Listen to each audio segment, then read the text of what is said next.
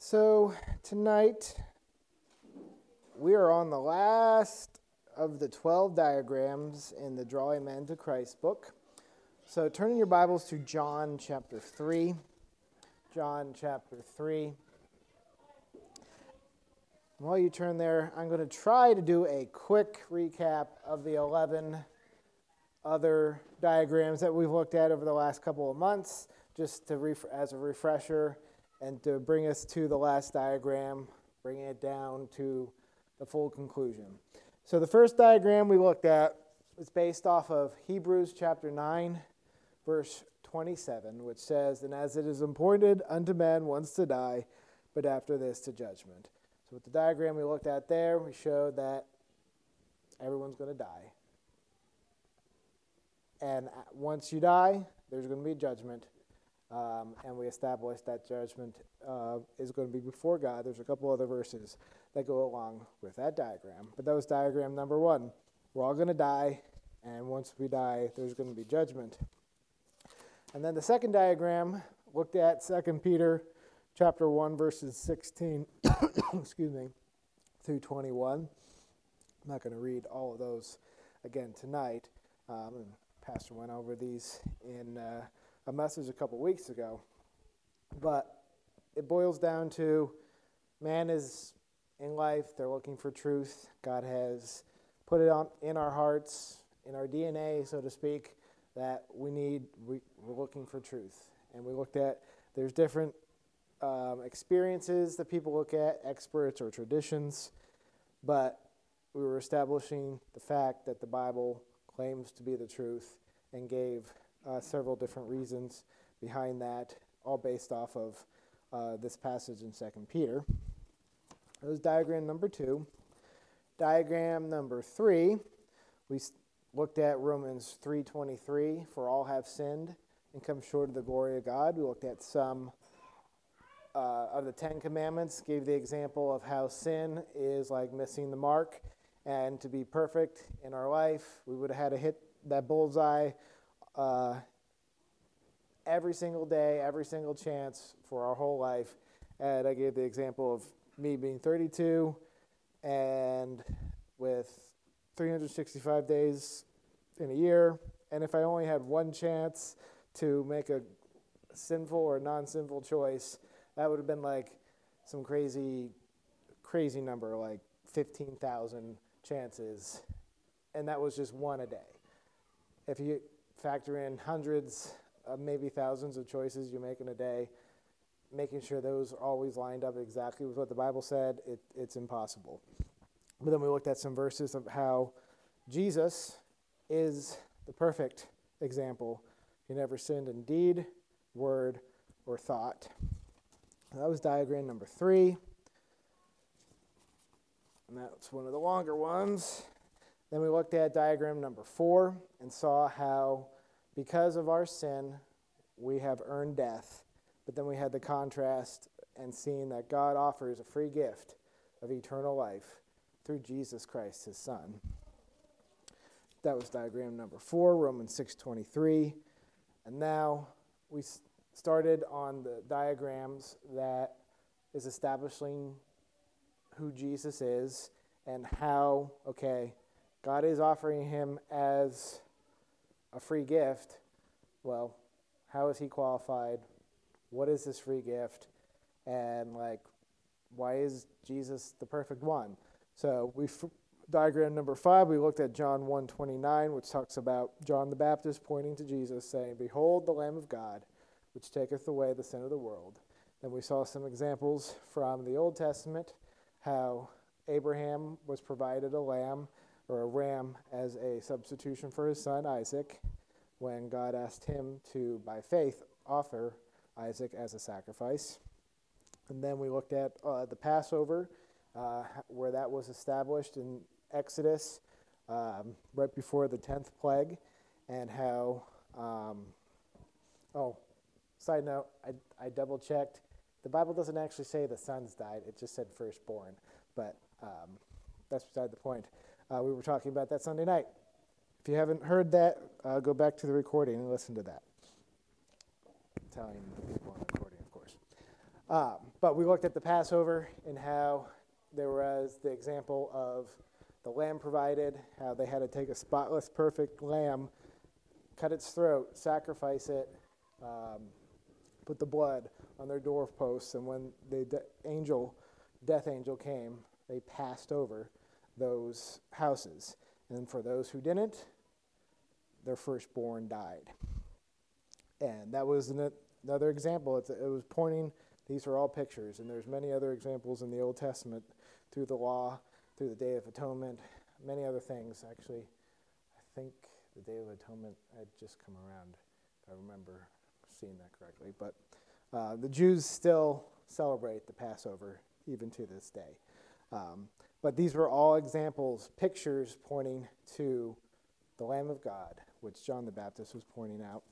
And that was diagram number five. Then, diagram number six, we looked at okay, how is Jesus qualified to be this lamb? How, do, how, how does he measure up? Then we looked at five different proofs from John chapter 5, verses 31 through 47. We looked at how, first of all, Jesus testified of himself, but then John the Baptist testified that he is the Messiah, that lamb. And we also saw how God testified uh, in, at both his um, baptism and at the Mount of Transfiguration that this is Jesus, my son, hear him. And Jesus' miracles also testified of, um, of him being the Messiah. Now, the interesting thing about those four things, those proofs happened in a certain point in time. Jesus was saying that he was the Messiah. And that happened several times throughout his life here on earth, but that was only in a certain period of time, three and a half years, where he was saying these things while on earth. John the Baptist was only around for a certain amount of time, uh, pointing to Jesus as the Messiah.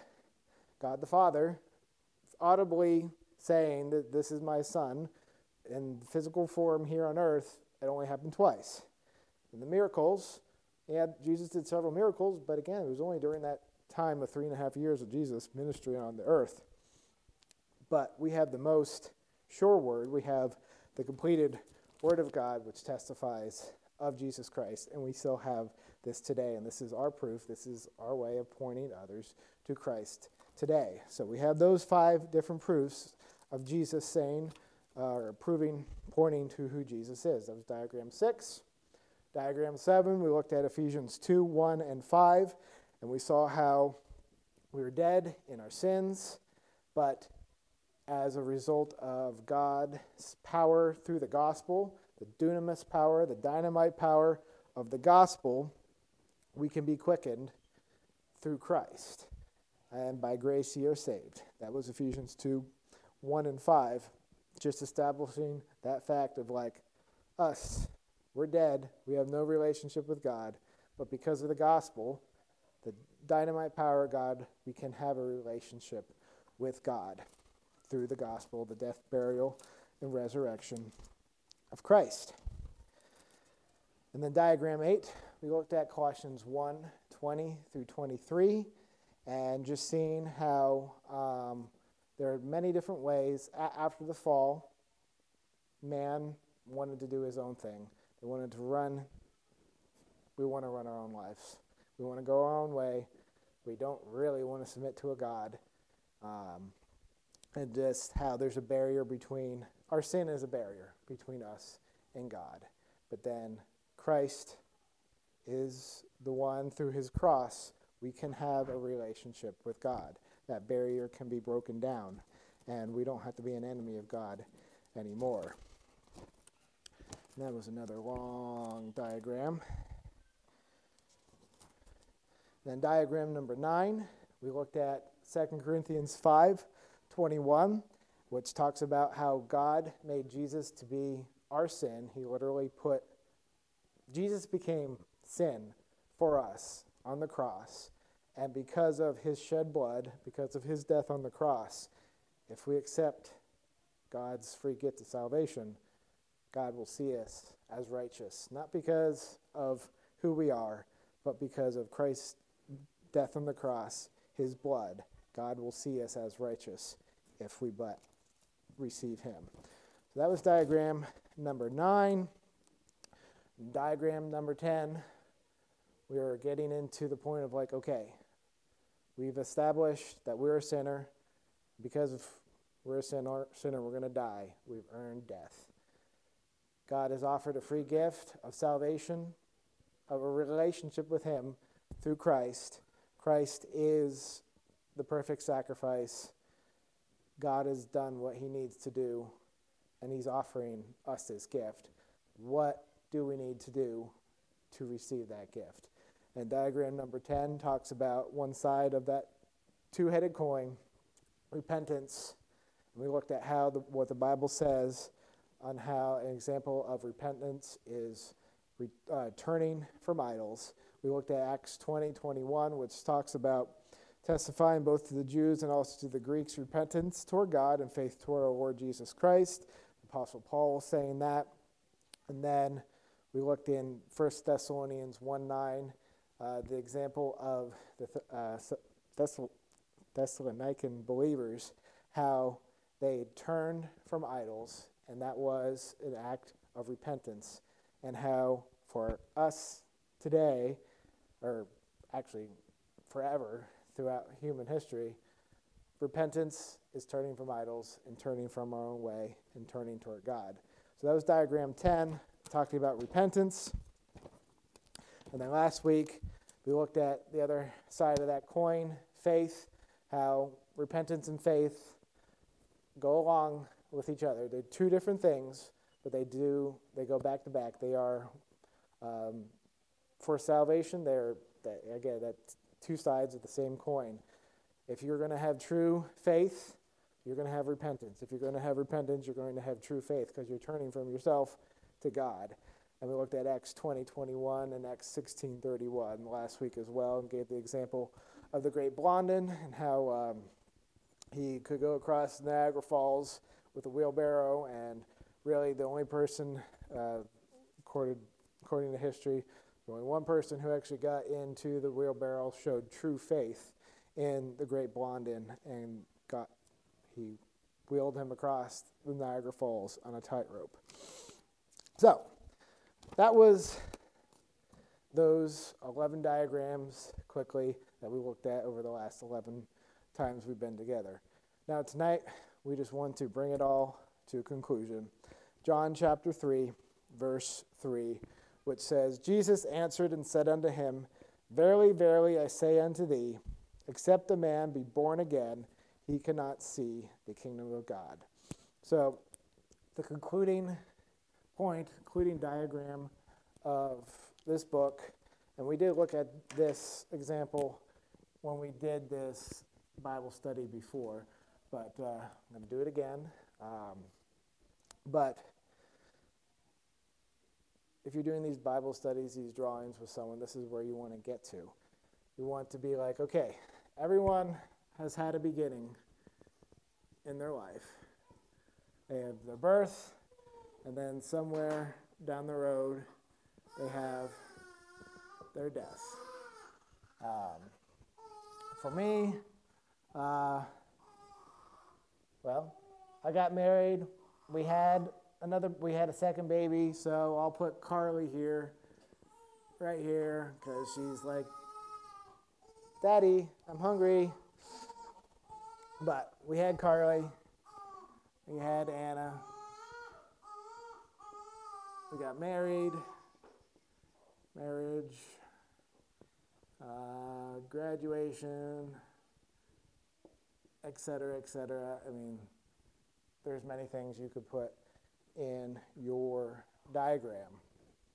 But really, what we're trying to use with this diagram is to point people to be like, okay, yes, this is going to happen in your life. You're going to have a birth. There's a time when you have begun in this earth. There's a time where your time in this earth is going to be over.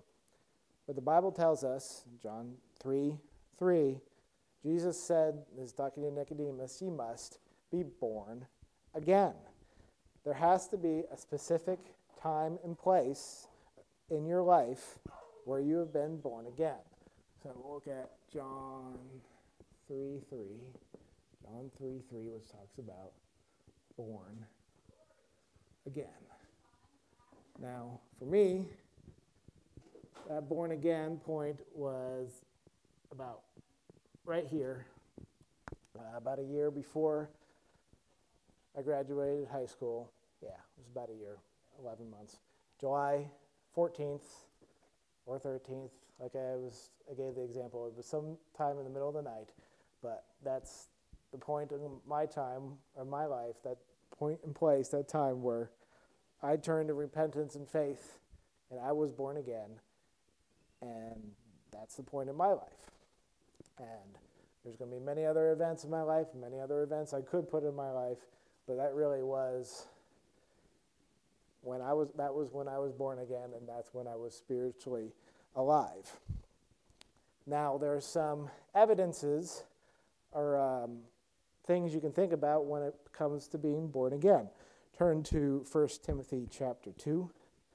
1 Timothy chapter 2. There are three evidences. Three, three things to consider when doing this study with someone. Three things that you can point them to. 1 Timothy chapter 2. 1 Timothy chapter 2. And let's see if I can find it. Here we go. 1 Timothy chapter 2 and verse 4. It says, Who will have all men to be saved and to come unto the knowledge of the truth. So, one thing you can think about and as an evidence, 1 Timothy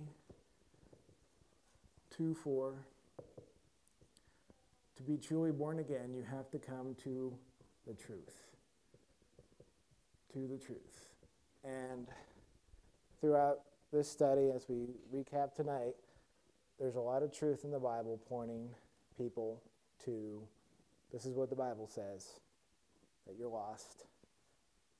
You don't have a relationship with God. You're an enemy of God. You need to come to that truth, to the truth that Jesus is the only way salvation. Coming to the truth. That's one aspect of being born again. Now turn to 2 Peter 3 9. 2 Peter 3 9. We see in this verse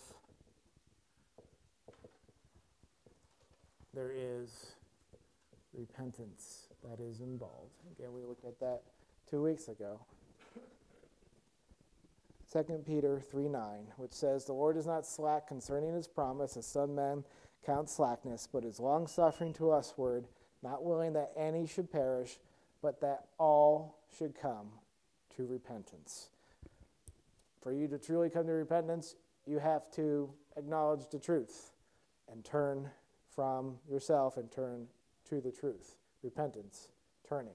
So, to the truth and turn in repentance, but turning to what? Turn to John, back to John, and this time to John chapter 6. John chapter 6. John chapter 6 verse 37. John chapter 6, verse 37.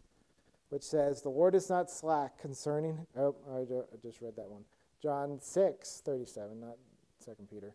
All that the Father has given me, this is Jesus speaking, shall come to me, and him that cometh to me I will know in no wise cast out. This is Jesus talking. And the first part of that verse says, All that the Father hath given me shall come to me. You have to come to Christ. Come to Christ.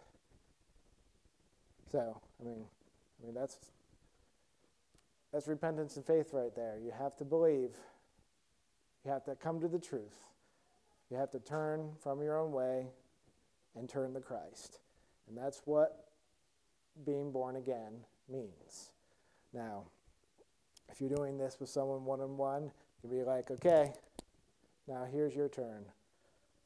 Write out your timeline.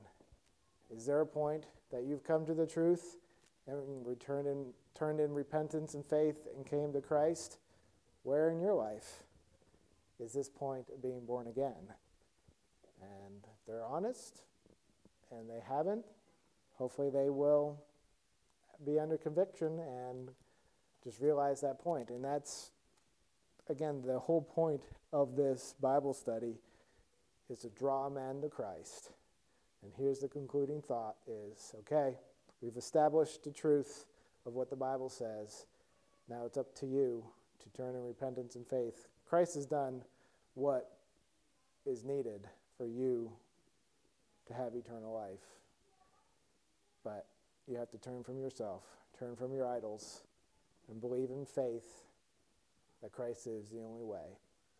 And you leave them with a choice, and the choice is Jesus or hell. So that is the concluding um, last diagram in this book. Uh, if you would like one of these books, there's four or five on the back um, shelf in the library. I don't know if there's cards or in them or not, but uh, you could check that out. But um, just another tool uh, we can use to point people to Christ. An easy way to break down a Bible verse that might seem a little bit complicated, but you can draw it out, give examples, um, and point people to Christ and to the truth. Um, now, yes, sir.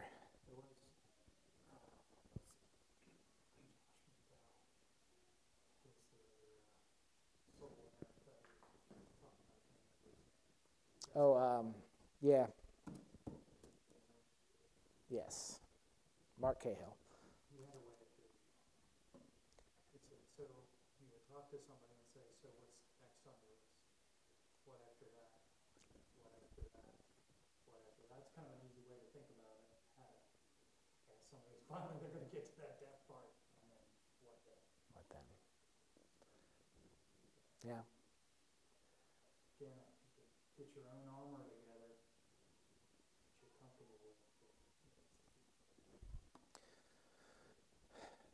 And what I'm thinking of doing, not since some of you won't be here next week, uh, I believe next week we'll be uh, uh, just doing a focused uh, prayer time through for the whole for the whole evening. But Lord willing, in two weeks we're going to look at what the Bible says about memorization. Some examples I have in my own life of the importance of memorization and how you might still remember something from third grade because of a way you memorize something. I'll have some examples of that. Um, but I was, I'm, I'm thinking I'm going to use the Bible verses we looked at here, the last 12 lessons, um, and just memorizing those, going over those. So you have it in your mind, have it in your head, like, okay, here's here's the verses that we looked at, here's a progression, um, and just a way to draw someone to Christ, and then you can practice the Bible, the um, the drawings, so or make up your own drawings or whatever you want. But I believe we'll we'll be looking at some of the shorter verses. Well, maybe some even the longer ones, because some of those passages are important. Um, but I believe we're going to base our memorization schedule off of this book. Um, and then uh, we'll see where, where that takes us from there.